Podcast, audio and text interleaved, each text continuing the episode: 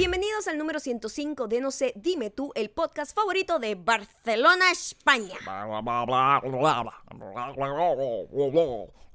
¿Cómo es que es el catalán? Puyó, Puyó. La cosa es que.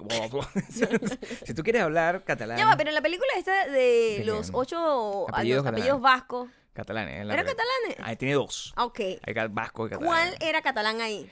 El, el hipster. El, el hipster. El hipster. hipster. Ah, el cierto. ¿Entiendes? Que, que según él, él le hacía Sí. creer a la mamá que, que ya se habían liberado. Exactamente, exactamente. Eh, ok. Bueno, la gente, pero estamos aquí hablando, tú no sabes, tú no entiendes nada sobre el idioma catalán. Yo más o menos lo entiendo porque además mi, mi apellido es catalán. Torreyes ¿Es verdad? es un apellido catalán. El mío es vasco. El tuyo es vasco. Sí. Imagínate tú. Sí, O sea, tú una gente internacional. La gente, para que sepa, el catalán, los, además, la- las personas que viven en Cataluña y que no son de allá propiamente, saben que la mejor, la, la- la manera más sencilla de imitar ese acento es simplemente. oh, oh, así. ¿Cómo? Oh. tienes que agarrar y colocar. ¿Te pasa algo? Tienes que colocar la boca. ¿Te pasa algo? Tiene, que- tiene, tiene, escucha, el, Ah, ah, a ver. tienes que colocar la boca de forma así como, como si te vas a tomar la foto para verte más delgado. O estirando Oh, un poco la quijada. así Oh, como, como hace tu hermano en las fotos de Navidad. Ok. Y te pone la foto así, de esa manera, y tú dices, ah, Oh. y pues yo, pues yo, oh. Es- ese sonido. Oh, oh. Hablo, hablo catalán. Oh. Habla catalán. Catalán. Catalán. Catalán. Te fuiste mucho más Ya va, pero tiene como un sonido Catalán. tipo francés. No, ellos no tienen tanto eso. ¿No? ¿Qué tienen? No, oh. Bueno, muchísimas gracias a Fernanda Carrillo Arredondo, que esa tiene un nombre más rimbombante que Gabriel Torreyes, El nombre Fernanda Carrillo es como Fer- Fernando Carrillo. Es fíjate Fernando tú. Carrillo, pero redondo. En mujer. Oh my God. Imagínate tú. Oh my God. Imagínate tú. Tendrá su propia Abigail. Yo creo que puede ser. Nosotros tenemos nuestra propia Abigail. Saludos a la más grande de todas. Sí. Saludos La a la gran. Catherine Flop. Pero mira, eh, Fernanda Carrillo, es muy raro ahora leer esto. Ver, Fernanda sí, Carrillo. Redondo, arroba fluorganic. Sí. O sea, como fluor y organic en una sola palabra. Que mujer Sí. tan inteligente, Sí, ¿vale? sí, sí, sí, es una diseñadora que vive por allá y espero que ya seguramente tenga su entrada reservada para el No Se Dime Tour.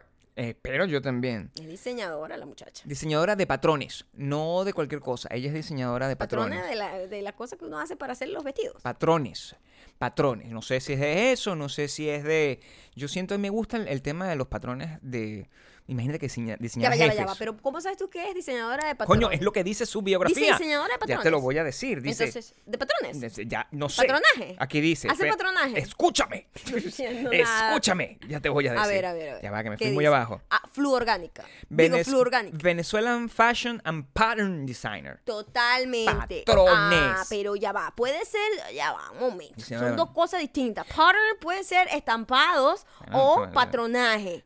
No, pero hay pan, tiene pan. Patronaje. Y también dice que es una, eh, es un amante de la geometría. Entonces, yo creo que Es patronaje, entonces. no, se- patrones. Es patronaje. Y seguramente lo que hace es patrones también puede ser que dibuja jefes. Entonces, o, o, o dibuja patrones eh, del, del- como la Virgen de Coromoto, por ejemplo. La Virgen de Coromoto es la patrona de Venezuela.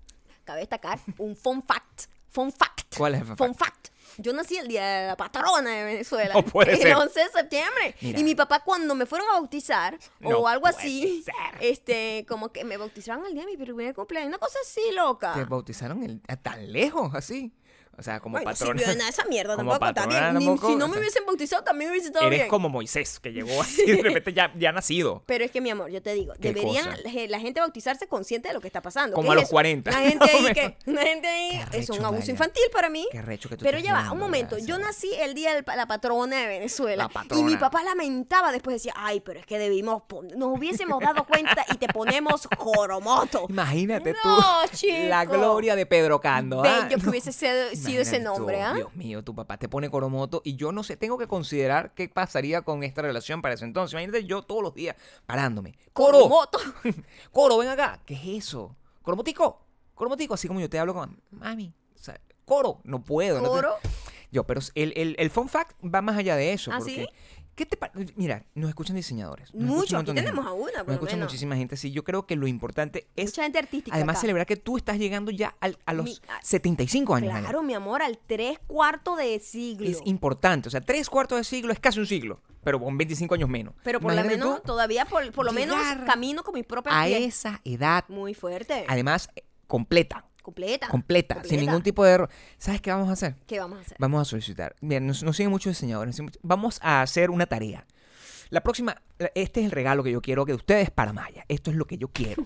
Vamos a hacer Maya la patrona. Maya la patrona es, es literalmente, porque claro, si naciste el mismo día El mismo día. de la Virgen de Coromoto, o sea, pero naciste el mismo día de la Virgen o es el mismo día que apareció la Virgen. Yo no tengo idea cómo ¿En qué funciona cómo esa cosa, pero tú sabes que eso? cada virgen tiene como un día. Ese es el día de ella y yo nací ese día. ¿Podemos convertirte en virgen otra vez? Esa es una Yo no pregunta sé, importante. Yo, creo que sí, porque la virginidad es un estado mental y si yo Me creo que soy virgen, soy virgen. Me encantaría que fueras virgen de nuevo, simplemente para ver cómo pasa eso, porque eso, es- eso sí sería un milagro Eso no hay grande. manera de saberlo, puedo fingirlo. Pero una vez que tú seas virgen, yo no puedo hacer absolutamente nada contigo. A mí las personas vírgenes no me gustan. Ok. Tomando en consideración eso, a lo mejor el milagro no nos llevaría muy lejos, pero sí sería hacer una estampita. Los pueden Una diseñar. estampita. Sobre todo, mira, Fernanda, tú que ya de principio eres una diseñadora de patrones, tienes, de, pa- de pa- de patronas. claro, tienes, Eres una diseñadora de patronas. tienes un poco de ventaja en todo esto. Entonces, diseñanos, por favor, diseñanos una, una estampita. Epa, y si, y Ey, si me varias encantaría. personas Sí. diseñan la estampa de Sí. hashtag Maya la patrona, Maya la patrona, a lo mejor es una lo de mejor. esas que sea escogida por el pueblo, por, Sí. por los por los por los creyentes. Por los creyentes, por- por- este, la a lo lo sería- convertimos en camiseta. A mí me encantaría, no, es que lo vamos a hacer. maravilloso. Maya la patrona, yo uso ese franela constantemente. Por Imagínate yo andar favor, caminando aquí sí. por las calles de Santa Mónica contigo. contigo al lado y una franela que dice Maya la patrona. Sí. Es es un sueño hecho realidad de confusión, porque es la gente como que está anda con una persona que tiene una que- es, es muy loco poner andar con una camisa uno mismo, por cierto. Eso no me parece que es correcto, pero nada, tienen esa opción y mm, ya que ustedes son todos diseñadores y son todos artistas, son todos muy creativos, hay fotógrafos, hay de todo, yo creo que están muy contentos. Esa es la razón por la que todos están muy contentos con la visita que tenemos, Tenemos esta una semana. visita exquisita. En esta casa eh, queremos recibir nuevamente a squarespace.com. ¿A qué?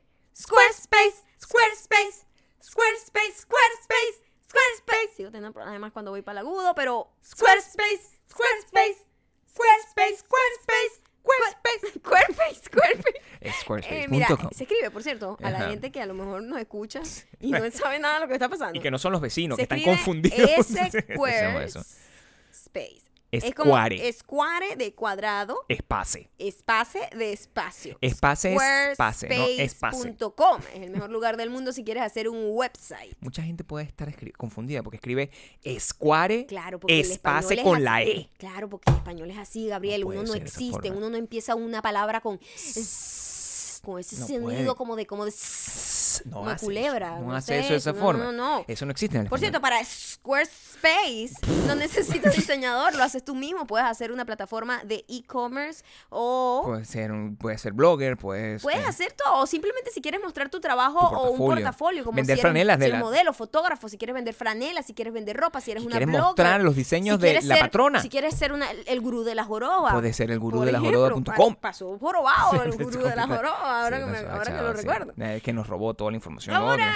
Squarespace está con nosotros a partir de hoy y toda esta semana, así que ve ya a squarespace.com slash maya para que tengas un trial gratuito, para que no sepas que es un trial, simplemente es como una prueba. Es una prueba. Para que puedas entrar y puedas acceder, puedas crear tu propia página con tu gusto, tu estilo, no necesitas nada, todo está bello, tú simplemente customizas tus cositas ahí bien bonitas y al salir, o sea, hacer checkout, tú sales de la página. No, cuando ya estás, cuando te gustó lo que hiciste, cuando tú tienes un tiempo de periodo de prueba para que puedas jugar con el, con el producto. Cuando ya te gustó la cosa, entonces tú dices, bueno, ok, ya voy a poner esta página live para que todo el mundo vea mi arte y mi cosa y los dibujos que hice de Maya la patrona. Ujú. Tú agarras ese eso y tú puedes tener entonces 10%, conci- di- 10%, 10 conciertos de Maya la patrona. 10%. Maya la patrona. ¿Cómo sería ese, ese line-up? O sea, sería Maluma. Por favor, Gabriel, enfócate. Van a tener un 10% de descuento si usan el código Maya cuando salga. Ya saben, no es Maraya. Cuando salgan, no, cuando paguen, maldita Coño, el sea. checkout, chicos, el checkout. Cuando salgan ya, cuando ya van a salir de la página, squarespace.com slash Maya para el trial gratuito. O sea, y, y, mm, eh, recuerda, si no te sabes el. Si, si- se te es muy difícil, pues, agarrar y entender cómo se pronuncia squarespace.com slash maya, nosotros colocamos el link cuando mandamos el correo y también lo colocamos en nuestra Insta Story para que los más perdidos lo puedan usar. Úsenlo todos. Sí. Pero también simplemente escúchanos. Sí. Squarespace, Squarespace, Squarespace, Squarespace, Yo no sé por qué se me hace difícil cuando hago el más agudo. Mira, yo puedo decir. Squarespace, Squarespace, pero cuando voy a decir Squarespace, Eh, es que no Squarespace, tiene- se me hace difícil. no tienes es esa jodido fuerza. porque sí eh, puedo el español, el cerebro, Sí. eso yo siempre le hablo cuando hablo con gente que me habla del, del idioma, de cómo funciona, de cómo hiciste para aprender inglés y todas estas cosas. Sí. Uno vive en un constante, en una constante pelea con el cerebro, porque el cerebro siempre va a buscar la manera más fácil de decir algo. Ok. Y el cerebro desarrolló ya unos sonidos sin, sin siquiera aprenderlos, como que los aprendes eh, por oído, ¿no? Cuando tú empiezas a hablar, tú, tú empiezas, tú empiezas a hablar no porque te dieron clases y todo esto, sino que escuchaste y repetiste sonidos. Imagínate tu niño así. Te voy a dar una clase de. ah, ah, Sí, ah. sí. No. Y le pones, gente repitiendo le pones nombres a las cosas. Y Está llamando a la pistola, o sea. Tommy, Tommy. O sea, mi hermano se llama Pedrito, Claro, ¿verdad? O sea, le decimos Pedrito. se llama Pedro, pero eh, se le agrega el Pedrito. Por supuesto, y, y esa persona bueno, es papá- Pedrito para siempre. Mi papá se llama Pedro, él se llama Pedrito, para que se Claro. la diferencia. Es lo normal, pues. Es lo normal. Maya se llama Coromoto, pero le decimos Maya. Mi sobrina desde pequeño, en su interpretación. Coromoto. Coromoto. Maravilloso que hubiese sido Sí. eso. Eh, en, en eh, eh, mi sobrina, en su interpretación de oído, Sobrina bastante, pequeña, lo- la más muy, pequeña. muy bien desarrollado, muy Mm. bien. oh, esa- esa. Pedrito siempre tuvo problemas con. Los sobrinos siempre le ponían un nombre distinto. Nombre raro, ¿no? Pedrito siempre era difícil de pronunciar para los chamitos. Entonces, un- Ahí le dicen Toli, es la cosa. Mira, mi sobrino mayor le decía Toli, Toli. Toli, y se quedó así y le sigue diciendo, jodiendo, ya es un hombre, ¿eh? Sí. Le dice, tío Toli, Toli, Toli, jodiendo. Claro. Y mi, mi sobrina, ya después, ya está grande también, eh, es, es Toli. También. Toli no, ¿cómo es que? Pilu. Pilu. Pilu. Creo que es al revés. Creo que Pilu. es Pilu es el grande No, y no, Toli es el. no, ¿Sí? Pilu es Mariale. ¿Seguro? ¿Sí? Pilu es la más chiquita. Ok. ok. Bueno, ya, ella, ella ya está más o menos grande. Ya, yo creo que tiene 40 años ya también. Gran- no grande, digo, tiene como 10 años, pero eh, como que desde chiquita eh, se les hace difícil siempre Sí. pronunciar el nombre de menor. Entonces nosotros, nuestro cerebro, lo que hacen es adaptar a sonidos. Lo que quiero decir es que... Yo me hubiese adaptado a llamarte Coromoto desde el principio, así. ¡Coromoto! ¡Coromoto! ¡Coro, ven acá! ¡Coro! Así, normalmente, ¿viste? Yo tenía una vecina que se llamaba así. ¿Y cómo, cómo te sentías? O sea, Coromoto, Coromoto no es un nombre muy agradable te voy a de decir cuál es el peo, ¿viste? o Ajá, sea, a te salvaste de una cosa muy delicada, porque Discúlpeme todas las Coromotos que nos estén escuchando. hubieses entrado en el rango de las xiomaras.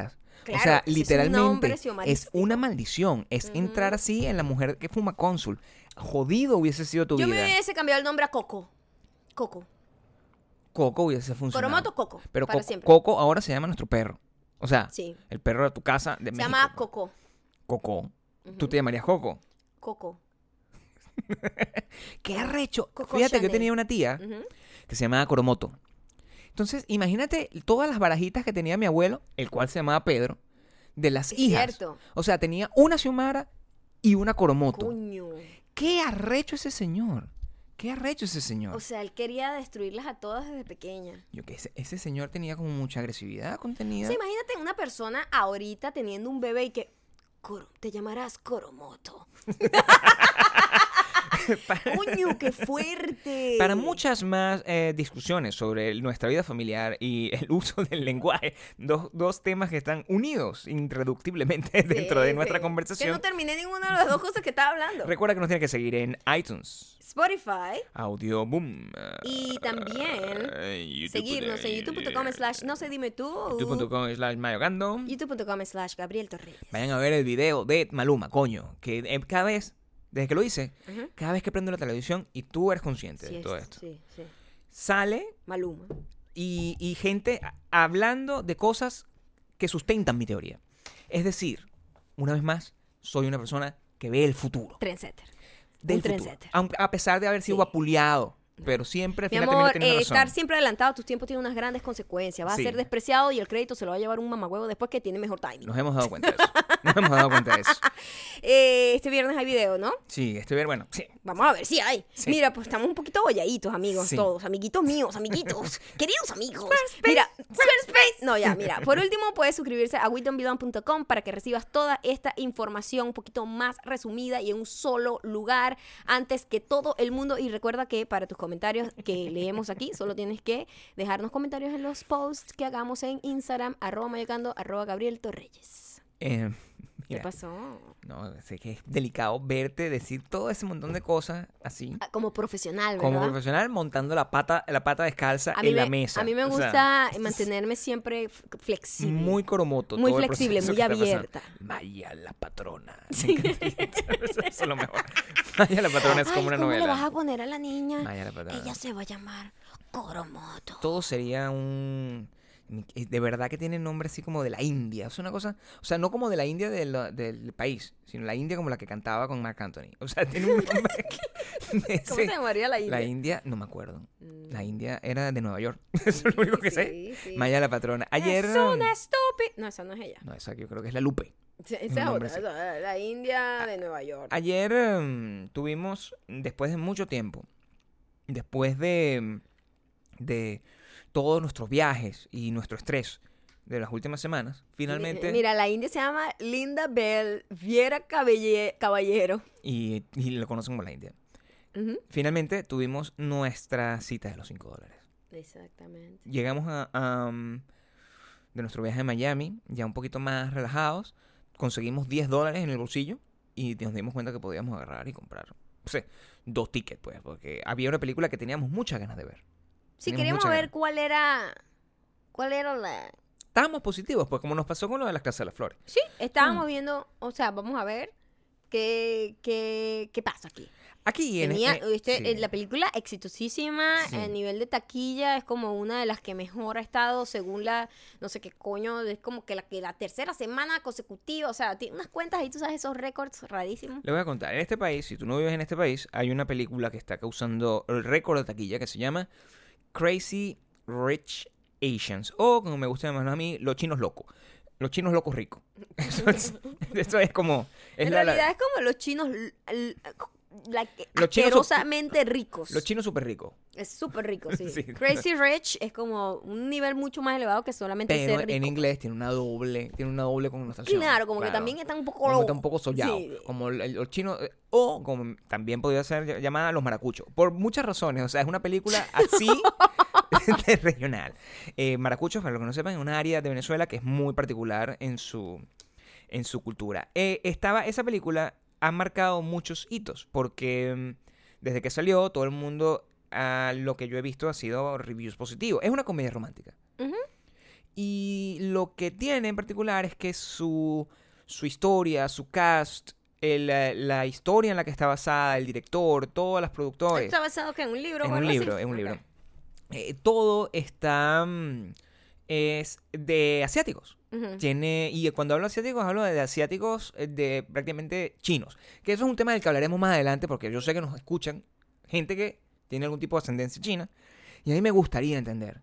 Porque es muy confuso para mí, en mi ignorancia, Ajá. entender todas las permutaciones chinas que existen en el mundo. Exacto. O sea, estas personas se llaman como chinos, pero son- viven en Singapur. Singapur son chinos también. ¿Cómo se llama la gente que vive en Singapur? No lo, no, no lo busques. Quiero bien, aprender, pero a mí quiero me- A aprender. mí me gusta Google. Quiero A aprender. mí me gusta Google. Bueno, búscalo a ver mientras tanto. Y, y- y- y no son japoneses, sé que no tienen nada que ver con Japón, pero sí chinos, Taiwán, es lo mismo. O sea, yo no, la verdad no sé exactamente cómo funciona. Em, la película, Pero eso no es el tema. no, no el es. tema de la película no tiene nada que ver con eso. No, la película de hecho lo que tiene que ver es simplemente una historia romántica de una chica normal en cuanto a economía, o sea, en cuanto a sus finanzas, que se enamora de un carajo que al parecer es normal y ella descubre porque él le invita a ir a A una boda. una de boda, Su mejor amigo. y descubre que es mi multi fucking millonario. Eso es Exacto. la historia de la Sí, película. Esa es la película. Esa es la película y Es- tampoco hay mucho más escondido dentro de No eso, hay ¿no? nada. No hay nada. Y eso fue lo que a mí me decepcionó. Sí. Porque yo dije, bueno, el setting es Cenicienta. Aquí vamos con Cenicienta otra vez. Y yo nunca he conectado con la historia de Cenicienta. Nunca, mm, nunca hago empatía con un personaje que está totalmente fuera del rango económico, social de alguien y llegar y que por muy amor y toda la cosa es como que, Marica, no, o sea, no, no crecieron igual, no tienen, tienen muy pocas cosas en común, ese pedo de, ay, pero el amor lo puede todo. no, marica, no, o sea, eres una pelabola tú. Y este tipo es multimillonario. De alguna manera el dinero siempre ejerce una posición de poder. Pero- Y si en una relación hay un desbalance tan fuerte económicamente, eso en algún momento se va a ver. Por eso yo no hago conexión con esas eh, historias. Nunca he aspirado a encontrarme un millonario que me, que me salve la vida. No, o sea, le tengo un desprecio a esa un poco tarde para eso igual. Nunca es tarde, Gabriel. Pero escúchame, jamás en mi vida quiero yo aspirar, nunca, ni cuando estaba chamita, encontrar como un tipo que me cambie la vida, ese peo de novela. Ay, Mm, este claro. tipo me ama, yo soy pobre y él es millonario, pero él me, va- él me quiere y yo lo quiero a él por sus sentimientos, no porque Claro. es rico. Eso a mí me la di ese cuento. Entonces ya de ahí, ya de entrada, como que la historia, ok, whatever, voy a hacer la vista gorda de que esta historia es trillada. se, ha re- se ha contado un millón de veces. Que eso se sabía. Eh, En los reviews eso estaba. sí, eso estaba. sí, pero yo por, pens- por eso fue que te dijiste la vista gorda. Me hice la vista gorda porque Claro. pensé que iba a tener un trasfondo y algo más importante, algo más y que importante. por eso todo el mundo decía esta película, porque hay gente que ha dicho, esta película ha cambiado la historia Salió en, salió en Times. Salió en la, en, en la revista Time Ujú. Anunciando literalmente como la, la película que lo cambia todo.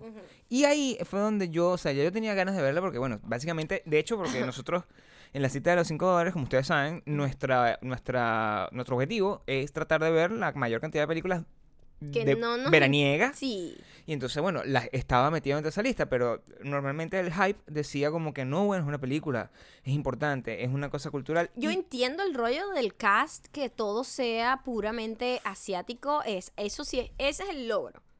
Pero basarnos y decir que la película es increíblemente arrechísima y mejor que cualquiera, solo por eso, es como... a mí, me- No te, voy, sé. te- te voy a explicar. tengo A- conflicto. A mí lo que me dio es una gran decepción. Me dio una gran decepción, no porque yo esperara em, realmente mucho más, sino porque me dejé llevar por lo que todo el mundo eh, eh, esperaba que fuera. Porque si yo no tuviese tenido, como pasa cuando veo una película que, que no tiene... Con la que voy con los ojos cerrados, pues. Y la Ujú. película puede ser gratamente sorprendente. Es una película normal y me divirtió más de lo normal. concho. Yo no, Eso me yo- hace sentir yo no bien. sabía de qué iba la peli, de hecho. Pero a mí lo que me molesta es la, la- el empeño de los humanos en general, de todos los países en el mundo, de todas las razas, de todas las, las- los microclimas que existen en el universo, de agarrar y convertir la representación y la inclusión en un argumento lo suficientemente grande como para que algo tenga validez. Exacto. Ese es mi problema. Porque por, mi problema podría ser. Yo no tendría problema si nadie nos hubiese dicho que esta película representa un hito y no sé qué por la representación. ok, sí, pero eso no hace que ne- ne- necesariamente me guste. Y eso no hace que necesariamente sea buena.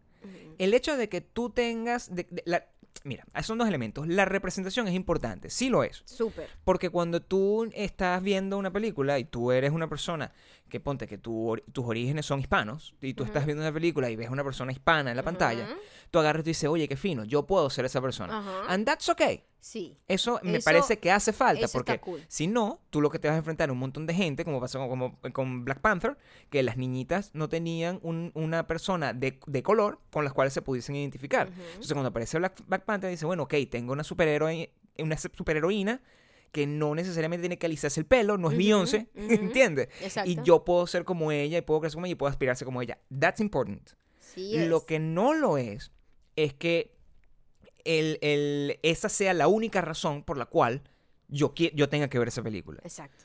Porque simplemente dis- agarran y minimizan la importancia de la representación por la que están uch- luchando. Es como que, ok, no, aquí estoy. Es el chavismo. O es cualquier, cualquier sistema de, de populismo. Es de el- hecho el nacionalismo, es que el, es es el populismo hecho Sí, cine. sí, sí. Entonces, porque la- de la misma manera que el presidente agarra y le da voz a una gente que supuestamente no era escuchada, ¿no? Que es la gente de Middle America. Entonces, ay, nosotros no nos prestan atención, pero nosotros vivimos aquí en este monte, en Ohio, y no sé qué. No Ah, bueno, ahora tú sí tienes voz. Entonces, se sienten guapos, apoyados, pero igualito, no están, no, no, no hay, un, cambio, real. Exacto. Y eso es el problema que tiene esta es película. el problema que pasa con este tipo de películas que apela a, que el único elemento eh, que apela es al, al- al de la diversidad, la de la representación.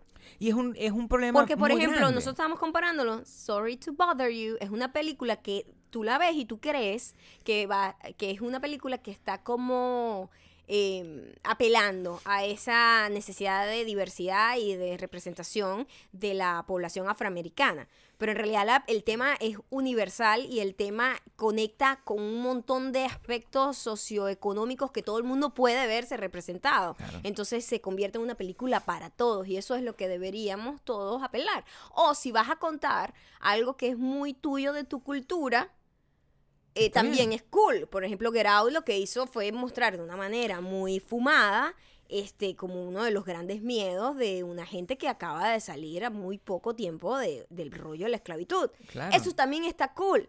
Pero esto era como... Porque una cosa muy Ah, distinta no sé. es, es darle voz al creador y, y- y darle voz a un punto de vista que no existe. Y la otra cosa es simplemente poner a, la a poner a unas personas ahí para que la gente las vea sin, sin que eso signifique necesariamente que hay un mensaje importante que están diciendo. Sí, el mensaje era cero importante. Y- y a mí, o sea, em- empecé a hacer eh, memoria y no es la primera vez que estamos viviendo esta experiencia. O sea, ustedes me van a disculpar, pero es exactamente lo mismo que pasó con Coco.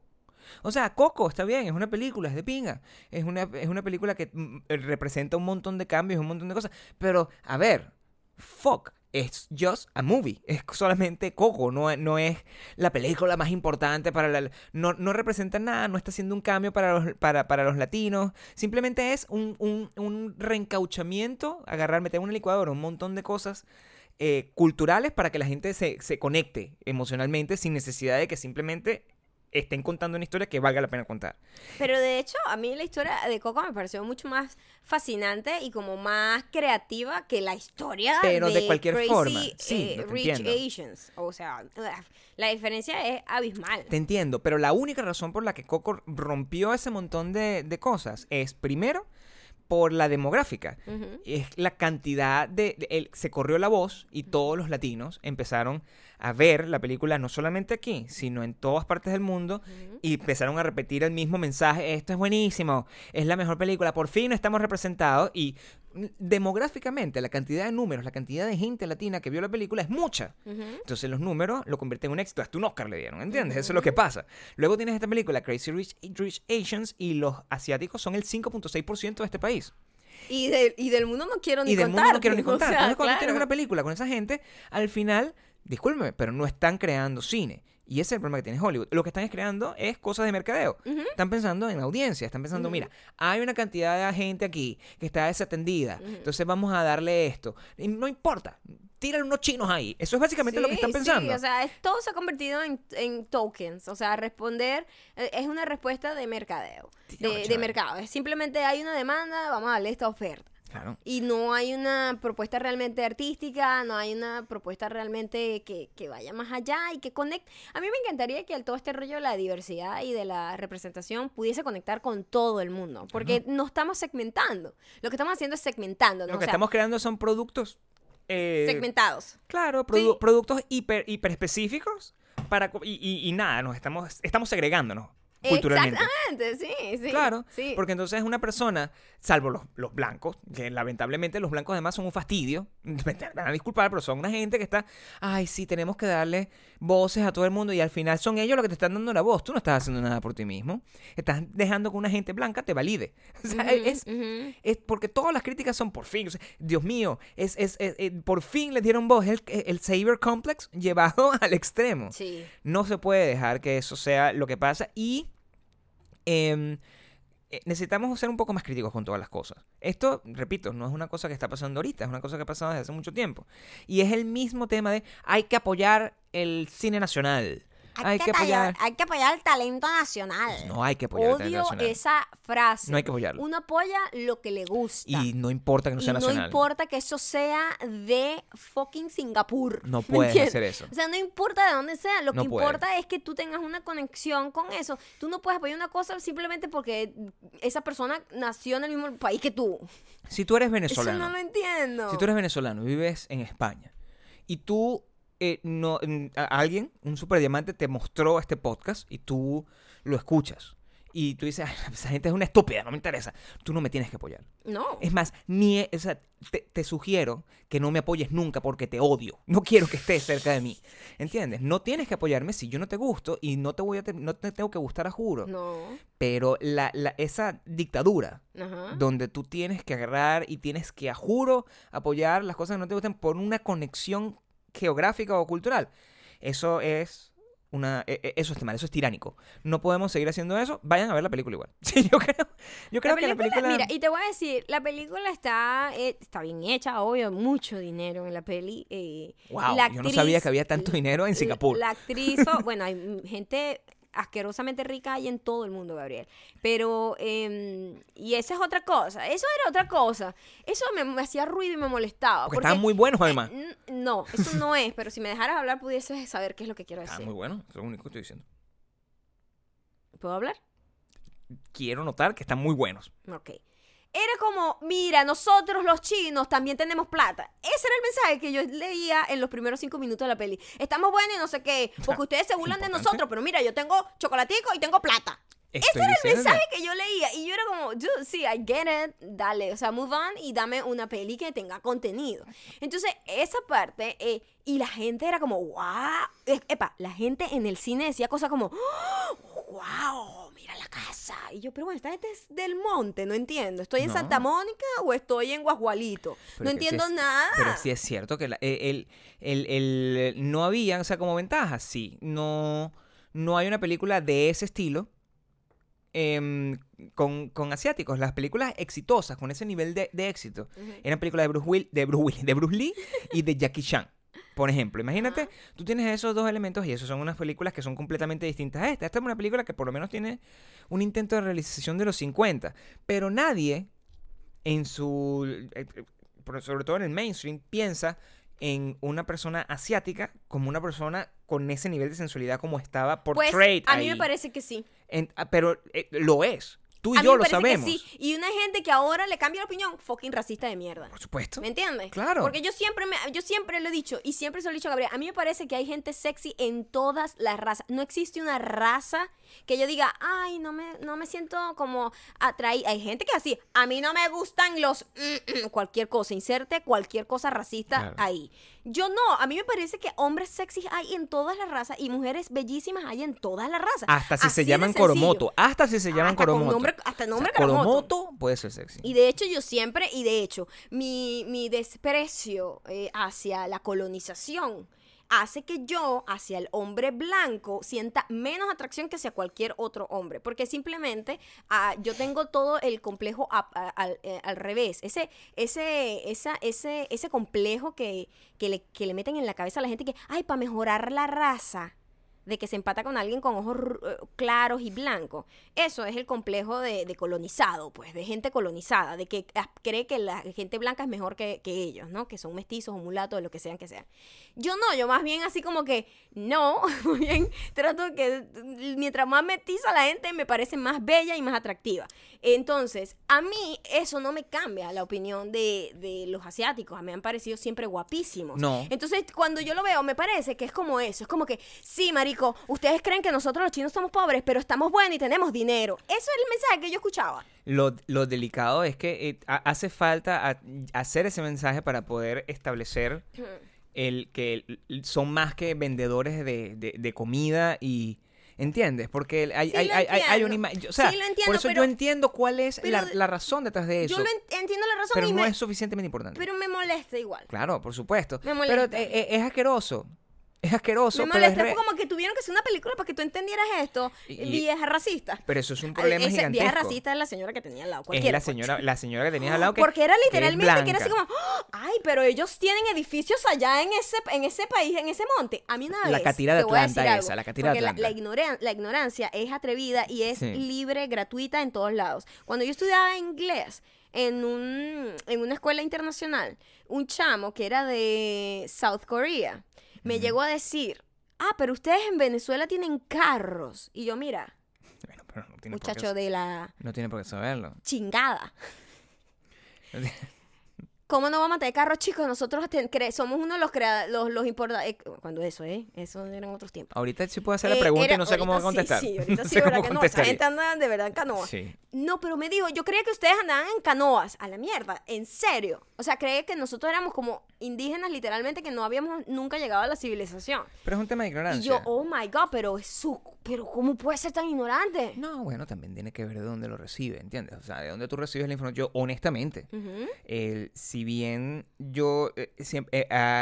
porque más bien a mí se me hace que los asiáticos que yo he conocido y que yo he visto en medios y no sé qué, es una gente que se ve súper moderna. Cuando nosotros mismos en- eh, conocimos a esa gente de South Korea, eran, ah, eh, eh, esta persona era millonaria. Esta persona que te hizo ese Casi comentario. todos los niños que estudiaban con nosotros tenían mucho dinero. Nosotros éramos los únicos pobres ahí. Claro. Entonces, el, el- uno no sabe, porque hay muchos países en el mundo, hay muchas culturas y hay muchos conceptos prehechos con respecto a, Sí, la- pero ¿sabes qué? a las Yo- culturas.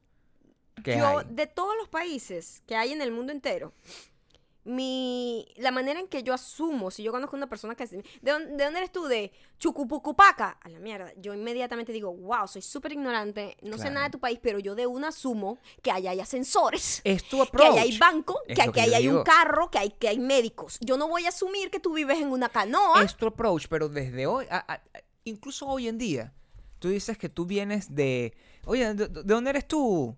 Zumbacalumba. No, yo soy de África. Y tú, inmediatamente, la idea que tú tienes construida de África nunca va a ser una idea de un país súper moderno y con unas cosas, con unos desarrollos urbanísticos arrechísimos y con un montón de tecnología. Sin embargo, y esa es la importancia que tiene Black Panther cuando pasó Ajá. que de repente te planteó una posibilidad de una África que era Nueva York. ¿Entiendes? O sea, que, que- que tenía con sus particularidades, pero era una África con el nivel de Nueva York. Eso es lo que hace falta que esté reflejado en la cosa. Ahora, Black Panther resultó ser una tremenda película. Esta película no. Exactamente. Eso es- ese es el gran problema. Exactamente. Y a mí no me importa si tú tengas una película donde no es tan buena. Me molesta si todo el mundo dice que la película es muy buena y tú esperas encontrar una película buena porque tú la necesitas. Porque necesitamos películas buenas porque el cine está muriendo. Y estas cosas lo, lo demuestran. El cine va a morir mientras siguen haciendo campañas de mercadeo y no Hollywood lo que hace campañas de mercadeo y no historias ar- ar- artesanales de, la, de la condición humana, sino hacen cosas para que sean consumidas por gente y por la, la cantidad por cantidades in- indiscriminadas de gente para decir que es un éxito. O sea, pe- piensan, es como una lógica YouTube. Y esa es la diferencia. Yo no sé. Hace falta que muestren que hay unos chinos ricos. Es importante que muestren eso. ok. Es importante Cool. que muestren eso. Está cool, pero la historia, si hubiese sido buena la- el hilo conductor y no el sueño de Cenicienta, yo hubiese estado más conectada. Esto fue lo que pasó. Y con eso termino el tema para que podamos pasar al otro y entender, porque es que el- el- el- no, no, no quiero que piensen que es un odio absoluto hacia todas las cosas. No, de hecho, ya va, la actriz la amo. Sí. La actriz Todos protagonista. los actores lo hicieron muy bien. Verga, es que, y eso era lo que hacía que yo, verga, que me hubiese gustado que me gustara más. Porque ella la amo. Ella, está, ella es protagonista también de una serie que se llama Eh, fre- Fresh. Fresh, of, the, of the Boat. Fresh of the Boat. Es, eh, y ella es muy linda, tiene como una dulzura. O sea, la amas. Ahí al- se veía al- mucho más joven de lo que la veis en la otra serie, Sí, además. porque en la otra serie es como mamá de tres chamitos Sí. ya adolescentes y aquí es como una chama. Una chamita, una chama de 30 y Ah, algo. Debe estar cerca de los 30, pero se ve más, más, se ve más dulce, más cute. No, Sí. es, no es la mamá súper controladora, que también es como... Es un, es un- estereotipo, pues es- también. No es estereotipo, es bastante verdad. Pero es un estereotipo, eso de es lo que que, es se una mamá muy controladora, como una mamá asiática americana que Es cultural. es cultural, claro. Es como la mamá latina que, que grita, pues. Exactamente. sí. Entonces eh, tiene como otra vibra, ¿verdad? Ahí Sí, se ve como se- más se vieja mucho- en y la aquí se serie. veía mucho más joven. Aquí se veía, pero bella, bella. Los chicos bellos, todas bellas, la ropa rechísima. Todo eso visualmente es increíble. O sea, yo los invito a que sí la vean. Pero a mí me encantaría, aspiro, que esto sea como la intro. A lo mejor sí es importante porque simplemente esto le muestra como a los que a los que invierten dinero que mira, si hay gente que les interesa ver esto, pero que bueno, que ya se, se, se vayan a- con historias un poquito más Pero es que no va a pasar, porque cuando hicieron esto mismo, que eso es lo que estábamos hablando ayer, cuando hicieron esto mismo con los griegos, cuando hicieron Mi Gran Boda Griega, que también era una película que tenía unas particularidades culturales que nadie no había, y es la película, la, la- la comedia romántica más taquillera de la historia. y una película súper barata, y una película súper sencilla sobre una boda y las diferencias culturales que hay entre Un blanco. un blanco y unos, y unos griegos. griegos. Y ya, eso es, una, eso es una historia donde eso no marcó ninguna diferencia en cuanto a... No hubo un cambio. no hubo un cambio. Fue importante porque fue taquillera. Es un momento histórico, pero no, no significa realmente una revolución. No hubo una revolución. Y eso es, a eso iba yo con la conclusión que iba a decir. Cuando yo terminé de ver la película, mi, mi, el- mi rabia fue que yo me hice unas expectativas. Y el tema es que yo dije, oye, bueno, esta película realmente va a significar algo. Ni siquiera necesitaba que fuera una película de, de Orson Welles, no necesitaba eso. Decía que, bueno, tiene que significar algo más que lo obvio, ¿no? Y cuando terminé de ver la película, la sensación que me dio era, nosotros cuando viajamos en avión, siempre vemos películas, y hay una película que nosotros vimos en uno de nuestros, en una época que nosotros viajábamos cada dos meses o cada mes, y vimos ocho apellidos vascos primero, y después ocho apellidos catalanes. Las películas son buenísimas. Son unas películas españolas, normales. Eh, que Son tú- bastante divertidas. que tú las ves, te ríes, tienen una historia, tienen un montón de situaciones incómodas y al final hay una resolución. Es una película que tú no esperas y nadie espera que ocho apellidos vascos sea la película que cambia la historia de la humanidad, no. pero es una buena película. Y eso fue lo que Se me deja pasó. colar, se deja eso colar. fue lo que me pasó con esta película. Se deja colar. Fui a ver una película Trascendental. esperando que sea la película que va a cambiar la historia Ajá. y es ocho apellidos vascos. Entonces, eso, eso es un, es un choque cultural o, o un, un choque de De expectativa, expectativa. que, que fue lo que me afectó y la razón por la cual nosotros estamos ar- arrancando este episodio de hoy con esta historia, con Maya la patrona indignada. Estoy indignado. Porque si no, de otra forma... Yo creía que fuese mejor. Además que cuesta, porque Maya, la patrona, está enferma. Estoy- No está- Estoy, Ahorita amaneció como con un dolor desde, estoy así desde que viajamos. desde que viajamos. Y después de la noticia de hoy, que fue la noticia número uno, que está poniendo a todo el mundo paranoico, y es que llegó un avión de am, Dublín, por cierto, lugar donde la gente va a solamente decir, mira qué, qué lujoso es este lugar. By the way. Dublín, sí. Dublín no, chicos. Dublín. ¿Cómo es que se llama este Dubái, lugar? en, Dublín lo que hay es cerveza y Y venezolano. la gente. no, Dubai, perdón. Este, y venía un avión de los Emiratos, de esos aviones gigantescos que tienen dos pisos Ujú, gigantes, que vienen ujú. como que mil personas. Yo no sé cuánta gente cabe ahí, como 400, 500, o sea, burda, ¿no? locura, sí. Gigante. ¿Ah? Y cuando llegaron, eh, bueno, los estaba esperando como un montón de ambulancias, policías, no sé qué, y resulta que había más de 100 eh, pasajeros enfermos con fiebre, gripe, no sé qué.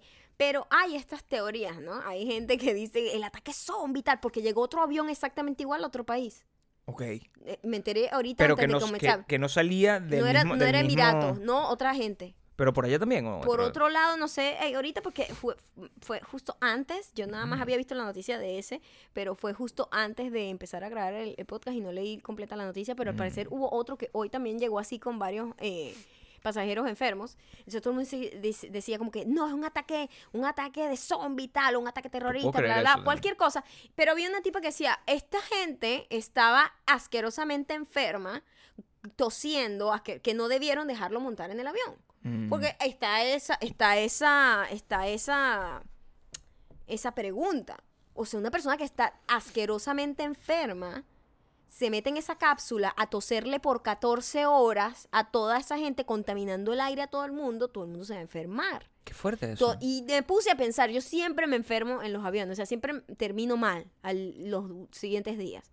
Y me puse a pensar, coño, hablando de los Crazy Rich Asians, ellos siempre viajan con tapabocas y tienen todo el sentido, chamo. ¿Cómo es posible que uno se meta en esa cápsula, encerrar, respirando un aire reciclado de un montón de gente que tú no sabes qué carajo traen? Bueno, tú sabes que eh, eh, ahí una vez leí un artículo de la enfer- lo, lo enfermo que es un avión. O sea, es uno de los lugares más peligrosos. En cuanto a la transmisión de, de enfermedades. Una razón más para que no viajen con sus bebés. Jodido. Bueno, esa es la más grande de la enfermedad, ¿Ah? porque te- te- te- tengo que decirlo con todo el respeto que le tengo a las madres. Yo las quiero a todas y quiero a sus bebés, pero por favor deberían crear idea millonaria. Creen una aerolínea para mamás con bebé. Para bebés con aire limpio. Sí, para Sí, ellos. Solo para más. ellos. Para sí, ellos. Sí, sería eh, que estén, que estén eh, eh, des- completamente protegidos Sí. para que yo no les tose encima y mucho más importante para que yo no los ahorque mientras el aire porque no me dejan dormir. Hablando Es de niños, eso. ayer en la película una maldita mujer decidió llevar un bebé de menos de un año a ver una, a esa película. ¿Saben qué hacía la tipa? El tipo, el pobre niño lloraba. Eran las fucking 10 de la noche. Claro. El pobre niño ya estaba ladillado. Lloraba, lloraba, lloraba, lloraba. Y la tipa ahí así lo batuqueaba un pelo, pero ella viendo la película. Y yo, mira, chama, si tú no vas a tener para pagar una niñera o un familiar para que te cuide al carajito cuando quieras salir, no tengas hijos entonces. Mucha gente, mucha gente puede decir, oye, pero este, ella también tiene derecho a ver el cine. Yo, yo estoy seguro de que sí. Ella sí. Estoy seguro de que tiene derecho a ver el cine. El niño no.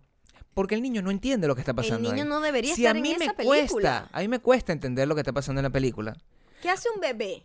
Y o sea, tampoco es que es ¿Qué- una cosa importante, qué- tampoco es que Escúchame, es que empezando, ¿qué hace un bebé de menos de un año a las 10 de la noche en un cine? no está yendo a votar, no es que está yendo a una reunión de trabajo donde no puede dejar el niño en Sí, ningún lugar. sí. O sea, está viendo O una es- película de es- unos chinos es- millonarios. Es más, es más, ni siquiera está viajando porque la mayoría de las pobres madres que viajan con su bebé están incómodas. Por Ellas supuesto. no quieren realmente estar ahí con el bebé, pero No, es una situación de, de- de que tienes que hacerlo. Claro, nadie puede prohibirte que si tú te fuiste a Dubai regreses. O sea, Exacto. no puedes hacer eso. Yo, bien. ni siquiera yo. Más bien, por eso bien. estoy dando la idea millonaria. Bien. La aerolínea para los babies. Claro. Está bien, perfecto. Ent- puedo aprender a vivir con eso. en el cine. para ver una película de unos chinos. O sea, no hay una razón, no hay justificación para una madre que tiene un hijo recién nacido o de corta edad para ir al fucking cine. La única manera No hay. que yo te... No es que no existe No hay. la razón para que tú lleves un bebé No hay. de menos de un año al cine. No importa No si la película es Bambi. No el bebé tiene un fucking un año. No hay. No hay. Y todo el mundo, mi amor, y yo sentía, o sea, el niñito lloraba, pues, y toda la sala así como, yo sentía como todo el mundo decía, alguien que le diga algo a esta maldita mujer, pero nadie se atrevía. Nadie. Porque entonces el malo es el que habla. Con todo mi respeto para todas las madres que nos escuchan, que son muchas, son muchas las madres que nos escuchan. Claro, claro. Con todo mi respeto para ustedes. Yo quisiera, y les pido con todo mi corazón, acto de constricción. Necesito que me dejen en los comentarios, por favor, una justificación por la cual esa madre no dejó a su hijo recién nacido por un par de horas Y yo te voy a decir algo. con otra persona para que lo cuidara. Te voy a decir. Puede ser, mira, hermana, tía, compañera de trabajo, niñera, que con poquito, nueve dólares la hora. O sea, ujú, por- ujú. Necesito una explicación, quiero que me la den. Y si no, simplemente si no consigues a nadie, porque tú agarras y dices, No, no voy a ver la película. no, y vamos a suponer la que veo en la casa. O vamos a suponer que la tipa dijo, coño, no vino la niñera. No voy a, por ejemplo, Este es, mi, este es mi único día que yo voy a salir. Yo necesito ver esta película. Y si yo no voy a ver esta película de los 5 dólares, me voy a desbancar. Porque además pago 5 piches dólares por la entrada. yo Entonces necesito yo ver esa película. ir. Coño, tú vas. Con la esperanza de que el niño se duerma, de que el niño, sabe, se quede tranquilo. Pero el niño no se cayó en toda la película. Claro. Maldita, salte de la sala. Han habido niños que se han quedado callados. Claro, pero el niño estaba ladillado ahí. Tú salte, es tu culpa, es tu culpa. El niño es niño, está siendo niño, pero tú eres una maldita. Hay mujer. niños que han llorado y la madre se los ha llevado. Se lo lleva rapidito. se los lleva con toda la rechera que Claro. tiene. Pero se los tiene que llevar. Claro. Pero que tú te quedes ahí viendo la película como que, oye, me estoy perdiendo la llegada del hombre a la luna. No, coño de tu madre, no. Es una película de unos chinos ricos. te puedo decir aquí. Y para eso está la función. Nosotros toda esta justificación que hicimos al principio de la película, no sé qué, es para que las fucking mamás ordinarias como esta no lleven a sus niños al cine. Quiero que sepa que esta si película. usted es de este tipo de mamá que usted dice, no, yo pagué por mi entrada y me va a quedar aquí jodiéndole la vida a todo el mundo con mi Sí. pobre hijo aquí llorando ladillado, nadie es feliz, solo yo. Nadie es feliz. Porque tu hijo tampoco está siendo feliz ahí. Si tú eres ese tipo de gente, tú nunca vas a ir a Bakú. Si tú eres como esa gente, por default, por default, eres como yo desdoblando la ropa. Si tú eres como esa gente, por default, eres como yo robando la ropa. Mira, ¿cómo, A menos que tú tengas un plan de revolución para que no, esta es mi manera de protesta para todas las madres que se met- para todas las personas que no son madres y que entiendan lo que significa. Ok, tienes un punto. Mierda, yo no te mandé a parir. Si esa es la razón, ahí sí, te respeto. Porque tienes una visión revolucionaria. Tienes una visión revolucionaria. Pero si no, No, digas tienes- eso en ese tono, suena horrendo. Pero mira, lo que te quiero decir es, es el tema de ayer de nosotros. ¿Qué pasó con el tema ayer? eh, levantó mucha mucha controversia, Gabriel, Bueno. porque hay, hay, hay polos muy opuestos en el Claro, por tema de desdoblar o no desdoblar la ropa. Sí. Eh, y me daba mucha risa porque tú, para a ti te encanta mucho charliña en la candela. Supuesto, Y. Gabriel estaba dejando comentarios y la gente me da mucha risa porque hay gente que cree que todo es totalmente en serio. Si tú estás buscando cambiar la historia, demostrarle a los demás los, a- los grandes problemas de ser madre, estoy de tu lado. Estoy de tu lado. Pero, pero, conchale, muchísima gente se sintió también como en dos aguas, como Claro. que, oye, estoy de acuerdo con Maya porque, o sea, también yo es muy desconsiderado desdoblarle la ropa a la gente de esa manera. Y yo hice varias analogías, yo hice varias analogías para hacer entender a la gente. Yo estoy peleando en mi cuenta, cosa que es una cosa que me parece un abuso, por cierto. O sea, literalmente. Yo no estaba peleando, a mí me hacían arrobita y yo respondía. Es como que yo tengo, o sea, yo, yo, yo estoy aquí en mi partido político con mi montón de locos, un montón de Space Monkey que estamos aquí mm, con unas capuchas dispuestos ahí a todas las tiendas para desdoblar la ropa y llegas tú ahí con unas pancartas a decirme, no, no, respetemos a los vendedores. No puedes hacer eso. exactamente eso es lo que yo hacía. Estoy en mi, en, en mi mundo. Si, me, a- si a mí me hacían arroba, yo respondía. Bueno, porque tú eres una persona que tenemos que eliminar. tenemos que silenciarte porque estás aquí eh, parando el progreso. Pagando el progreso. No puedes hacer esa cosa. Pero es que se- sigo, sigo, sigo defendiendo mi punto y tu punto cada vez se debilita, Gabriel. Para nada, para cada nada. vez se debilita, tu excusa y tus razones se van desboronando. No, ante yo mis hice, ojos. mira, yo hice muchos argumentos que ya están, ya están en internet. ¿Cuál es tu argumento? Dime un argumento número uno para terminar con este tema. No, eh, eh, el argumento más importante, yo tengo dos cosas ver, que te voy a decir. Cuéntame y yo Pero te lo déjame- desborono. no, no, no No, pero ya va. Tú no, yo no te voy a interrumpir. No, no me tienes que interrumpir. Te voy a poner un timer, ¿eh? No poner- interrumpir. este- mi amor, este es un debate político. No, no es un debate político. Es un Mira, debate político. Escúcheme. No, mira, Reset, voy a darte el tiempo que tú quieras y ese mismo tiempo yo me defenderé. Maya, ¡Start! Maya, lo más importante de todo esto es que tenemos que pensar en el futuro de la humanidad. Tú no puedes estar por ahí tratando de defender lo indefendible. La humanidad necesita que los humanos sigan teniendo trabajo. En el futuro, los humanos pueden quedarse sin trabajo por culpa de ser sustituidos por máquinas, que pueden hacer un trabajo tan sencillo como doblar la ropa mucho mejor. Parte de eso, gente como tú, por ejemplo, a la que no le gusta ser molestada cuando está caminando en una tienda y que le digan, disculpen, ¿en qué le puedo atender? Cuando tú haces eso, esa gente de la tienda deja de tener utilidad. Y es por eso que la gente compra online. Cuando la gente compra online, las tiendas dejan de funcionar. Se cierra como Sears, se cierra como Best Buy, se cierra como todo eso. Y al tú lograr ese efecto, lo que estás haciendo es dejando un montón de gente desempleada. Yo lo que estoy es luchando por acabar con eso. Estoy pensando en el progreso, Maya. Necesitamos que nos levantemos como civilización en contra de convertirnos en robots. Un minuto, exacto. Así es. Ok. ¿Cuánta paja has dicho? Ok, a- a- toma tu minuto. voy a tomar un minuto. Hey. Quiero hacer destacar que tú nunca tuviste ninguna preocupación por la eh, el, el futuro laboral de esas pobres víctimas de este mercantilismo consumista en el que vivimos, ¿ok? Tu única preocupación es que tú no encontrabas tu talla y tú muy malcriadamente como propio hijo único que crees que tú eres el centro del mundo y tus padres te criaron de una manera terrible en donde te hicieron absolutamente todo y tú ni siquiera quisiste aprender en dónde poner las medias ni dónde lavar las cosas. Tú dijiste, esto alguien me lo arregla. Y con esa mentalidad tú te enfrentas a una tienda donde hay una pobre muchacha desafortunada trabajando duramente para poder pagar su maestría, tratar de salir adelante y ella está haciendo su trabajo en el que el contrato dice usted, usted tiene que surtir aquí y mantener esta área limpia, no buscar talla a la gente. Y tú quieres interrumpir su trabajo y querer hacerle además su trabajo más pesado. Tú eres una basura humana. Tu propuesta no es para mejorar su vida, sino simplemente acomodarte a ti mismo. ¡Un minuto! Fíjate tú, a nivel social, yo no puedo seguir discutiendo contigo.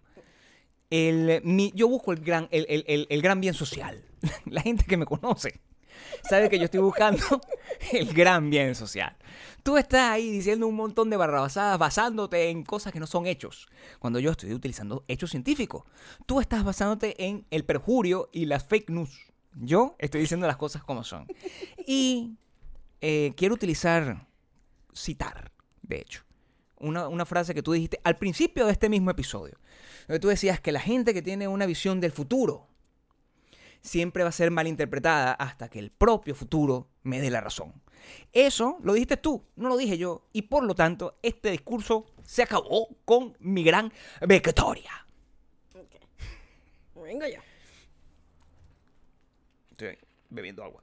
Como gran ególatra que eres, solamente te importa tu beneficio. Yo solamente voy a apelar al corazón de la gente porque yo soy una persona que tiene empatía por la humanidad, aunque parezca un monstruo. Gabriel es lo peor. Yo le puse este ejemplo a alguien y lo voy a repetir. Vamos a suponer que tú ves una señora que está limpiando. Su trabajo es limpiar, le están pagando por limpiar. Ese es su trabajo, no tuyo. Vas a pasar con tus zapatos llenos de barro por donde ella está limpiando y vas a devolverte y a pasear y te pones a bailar y te pones a zapatear por gusto y te vas simplemente porque ese es el trabajo de esa señora. De esa manera tú estás dignificando su trabajo y haciendo que ella no pierda su trabajo porque le estás dando más trabajo. Entonces, yo solamente apelo a eso. No, yo creo. No, no puedes interrumpirme. No, no sabía. Yo apelo a que la gente como 10 minutos haga más. un autoanálisis. Entonces, doble- desdoblarle la ropa a esa señora, no la estás ayudando. Esto es lo que yo pienso. Pero si tú no doblas la Ya ropa. se acabó el diálogo, Gabriel. No. Esos son los dos argumentos. Dijimos que ¿Esos eran son dos los argumentos de cierre? Sí, señor. Bueno, Entonces ahí gané completamente. O sea, nada más con. Escúchame. No, yo te voy a decir, porque Escúchame. tú tengas palabras rimbombantes ridículas Nada y, más- y hables como Raúl Amundaray, no quiere decir que tú ganes, Nada ¿oíste? más con el inicio de este episodio, que es lo que voy a compartir, en lo que voy a compartir en mis redes sociales. Es la frase donde tú agarras y me das la razón de inmediato. Entonces, ya desde el principio de este episodio, Maya había dado su brazo a torcer para demostrar mi inteligencia superior al respecto y cómo yo simplemente estoy vislumbrando el futuro, tratando de salvar a la humanidad de su declive. De cualquier forma, Sí, eso no fue lo que tú dijiste ayer. Tú no estabas hablando de eso. Tú ayer estabas hablando de que tú querías que te No sé. atendieran porque tú tienes, tú eres el cliente y tienes la razón. Por Qué ridículo. Sácate nada. ese chip. Todo mi Sácate argumento. ese chip. Yo no dije eso. Yo dije todo mi argumento es para salvar. No, no seas, no seas una máquina. Escúchame la No seas una máquina. una. Escucha el podcast, por favor. De Escucha el pinga podcast. que la gente que está escuchando esto te crea ese mojón. Yo tengo Escucha el podcast. fucking casi 14 años viviendo tú contigo. No puedes hablar al respecto. Cállate la boca, yo sé lo que estás diciendo. No y yo sé cuál es tu motivación. Así no que, puedes agarrar. Shut the fuck up. Imagina, hay una persona loca aquí diciendo que sabe mi motivación. Por favor, una persona, una persona aquí que dice como tiene que. Yo sé lo que está. es- no, por favor, ustedes tienen que basarse en los hechos. No sean así. Si no, vamos a tener. eh, el movimiento chavo. Me Too va a ser horrible. O sea, tú- cualquiera puede decir, "Eh, Gabriel me tocó la teta. No puede ser. Eso no es un hecho. ¿Entiendes? Hay que basarse. Yo puedo tener la intención de tocarle una teta a una persona, pero no se la toco. Por lo tanto, no puedo ir a la cárcel por eso. Eso es lo único que tengo que decir. Tienes que basarte en los hechos, Maya. Ah. Ahí está. Ah. Al- mira, mira, el diablo está tratando de, Ya no existe. de atacarte. Según en tu mente, sí, ahí está. Yo tengo una franela. El karma te está atacando. Tengo una franela que dice Satán y Westing ¿Verdad? en este momento. Hablando de Satán, la recomendación va muy a, a tono, a tono. A ver, cuéntame de eso, porque yo no... Recomendaciones. En el avión, por cierto, cuando eh, viajamos hacia Miami, eh, teníamos Tengo fiebre y todo yo. Estoy mal, estoy mal aquí. Em, me encontré que tenía eh, disponible ver los primeros cuatro capítulos de la serie Barry. Eh, Barry, Barry, perdón. Eh, como Barry, pues se escribe Barry. De HBO, es una película que tiene a... ¿Cómo que se llama este actor? Actor. Estefan. Estefan, pero Bill, Bill, ¿qué? Bill Ha- Hader, Bill. Hader. No hater, sino. Hader con D. Es con D, es como hater, pero con D. Con D. Bill Hader, él, que a mí, él me encanta. Él ha hecho otras actuaciones como más serias también y muy cool. Esta serie, de esto va. Yo había visto, tú sabes de qué va, ¿no? El trailer. Más o menos, sí. Sí, sí. que sabes tú de Barry. Es una, es un, es un, ah, como un espía o un asesino que quiere ser actor. Exactamente. ¿Lo, de- lo resumí bien? Ese, eh, esa es la premisa. Bueno, pero te puedes calmar. Viste, chamo, el karma es maravilloso. Gabriel está desboronándose, está desarmando el micrófono. Ay, qué maravilloso. Sí. Yo voy a seguir hablando, pero Barry es una de las mejores series.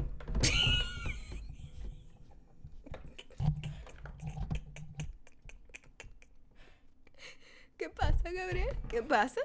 No puede. No puede. Ya va. Mira, Satan is waiting, dice la camisita. ¿Qué pasa? Echa el cuento, o sea, Casi rompe el micrófono. Está grabado y mañana podrán observarlo en, Instagram- en, en mi Instagram, arroba mayocando. Pero mira, Barry es una de las mejores series que he visto en los últimos tiempos. Gabriel todavía no la ha podido ver porque yo lo que hice fue verla yo en el viaje. Yo dije, yo vi The un- Avengers. Ahí aprovechamos de ver algo que, que Gabriel por lo general siempre ve como, para, películas de superhéroes y yo simplemente me encontré que tenía la posibilidad de ver esos cuatro primeros episodios, o sea que no me iba a terminar la serie completa, sino que como tener un toque, son capítulos cortos. Trata de un tipo, esto era lo que era él, él es un veterano de guerra. Ok.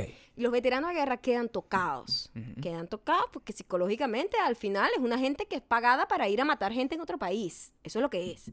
Cuando ellos vienen, muchísima gente tiene post-traumatic eh, disorder y todas estas cosas. Eh, hay gente que le va bien, hay gente que no. El tipo lo que hizo fue el tío, un tío Elías que él tiene, se aprovechó de la locurita del sobrino que quedó medio tocado y está metido como en negocios sucios y lo que hacían era contratarlo para matar a gente a sueldo. Era un asesino a sueldo y era magnífico, era un, ti- un francotirador, o sea, el bicho era buenísimo matando, además que él viajaba por todo el país como que matando gente que no tiene ningún tipo de conexión con él, entonces nunca lo atrapaban, ¿no? Eh, un día llega a Los Ángeles, tienen que matar a alguien en Los Ángeles y resulta que se mete en la clase de actuación en donde el chico de Los Ángeles que él tiene que matar está y de alguna manera la gente por primera vez en toda su vida hizo conexión con él y, y empezó a verlo como una persona, porque lo que él tenía es Lo veían que como una máquina. Como un Eh, asesino. Sí, lo que era Ok. era un asesino y nadie hacía ningún tipo de conexión emocional con él. Por primera vez empezaba a tener gente que se preocupaba por él y empezó a sentir empatía, Ok, claro, porque que un es a lo psicópata, que, claro. a lo que yo apelo siempre, a la empatía. Claro. Porque él era un psicópata y no tenía ninguna motivación de vida, simplemente matar a sueldo. Claro. Y cuando él empieza en estas clases de actuación, dice, no, marico, esto es lo que yo quiero hacer. Y todo se viene abajo, porque cuando tú estás en un negocio en donde has estado contratado por un montón de bichos de mafias de distintos índoles, tú no puedes, así como que, ay, no, marico, ya no voy a matar gente. Como quien, ay, no, renuncio. No puedes re- salirte de- Renuncio aquí a doblar ropa. No, no es así de sencillo, ¿me Pero entiendes? eso es lo que yo le pido a la gente, que empatía. Empatía. Cuando doblen ropa, sientan empatía por la gente que va ahí por ustedes. Como la empatía que siento yo por ustedes. Eres una basura humana Me de verdad, chamo. O sea, me no te caigo todo a lo golpe porque yo no creo en la violencia, Gabriel, pero es que me provoca date un cocazo por lo menos. Me gusta la idea de la serie que estamos recomendando. No, mam amor, necesito que vea, es más, yo voy a ver los capítulos otra vez contigo. No, ya, ya me dijiste que lo ibas a hacer. Está maravillosamente hecha, es seca, seca, es muy fuerte, muy heavy. Es mejor que los, los ricos, los maracuchos La asiáticos. primera toma que abre la serie es como que te da un. En tres segundos te, te prepara si tú tienes estómago y mente y corazón para esa serie. Barry. Es muy fuerte. Barry en En HBO. HBO. Súper, súper recomendada. Muy buena. Tenemos eso pendiente, tenemos eh, pendiente Sharp Object. So, tenemos que, ahorita que nos quedamos sin la casa de las flores, podemos ver eso. Y, y dejar de ver Friends, que ya basta un poco de eso. Y dejar de ver The Bachelor, que ahora el Bachelor es virgen y ya hablaré de eso en su En momento. su momento. En su momento. Ok. ok, ahora vamos con los comentarios. Ok. Eh, Ah, ya va, porque no los he buscado. No he buscado los comentarios. La gente dijo que le gustaba la idea de escucharte cantar más que declamar, ¿ok? O sea Ah, que sí. sí. Aquí vamos. Este comentario llega gracias a Waleska underscore 18. Walescat con D. Tienes que leer uno de los míos también. ¿ok? Ok, sí. Gabriel anda como loco sus historias porque no le dimos la razón. Gabriel anda como loco en sus historias. Porque no le dimos a la razón. Gabriel está loco en sus historias. Cuando no tiene la razón. Ese es el complejo de hijo único, de hijo único. Gabriel está loco porque no le dimos la razón. Patalea todo el tiempo. Todo es culpa de Mimi. Eso está en. No, en- Maya, la patrona. Oh, Maya, la patrona. Oh, Maya es la patrona. Hay que hacerle una estampita y ponerla en una camisa o no. Oh,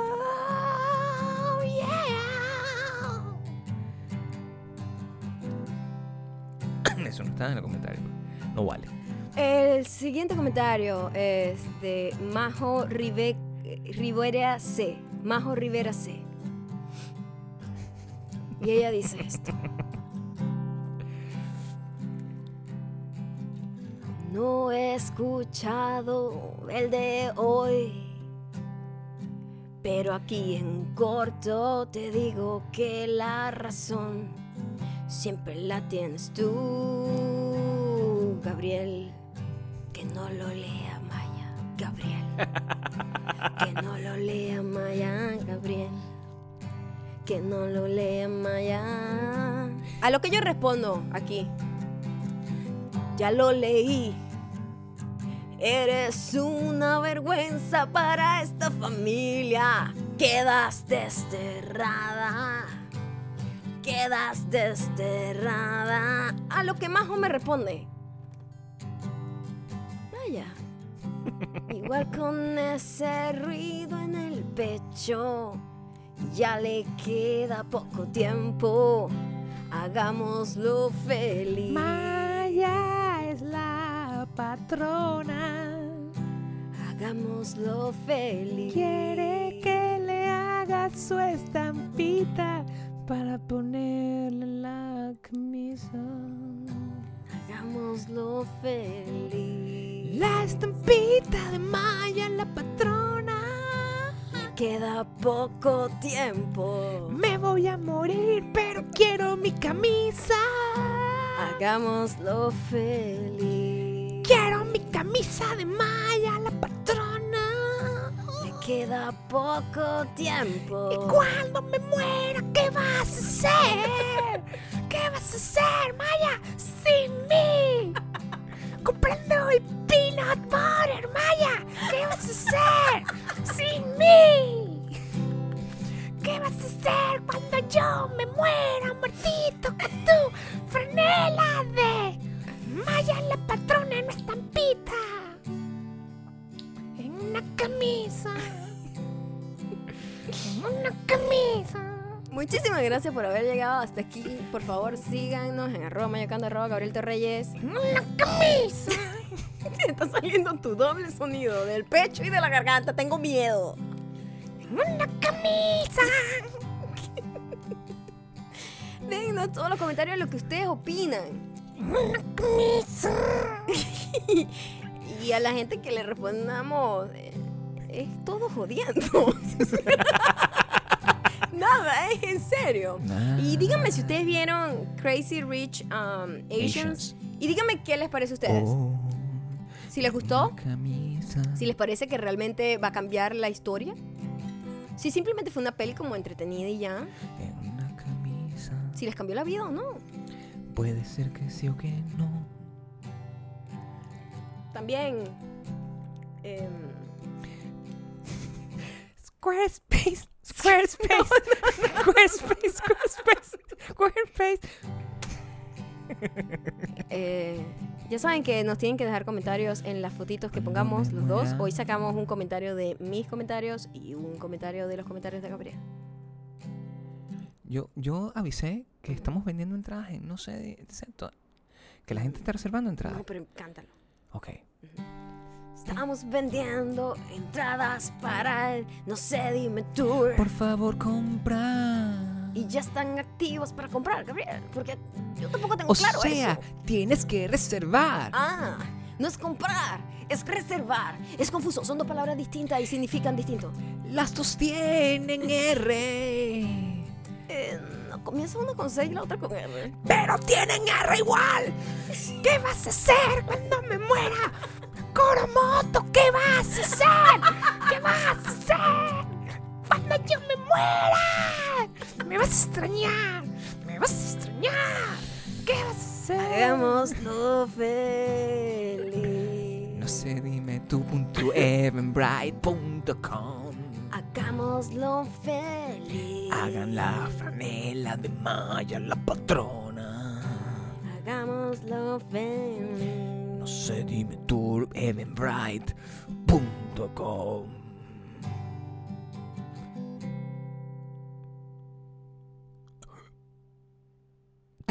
Poquitico tiempo.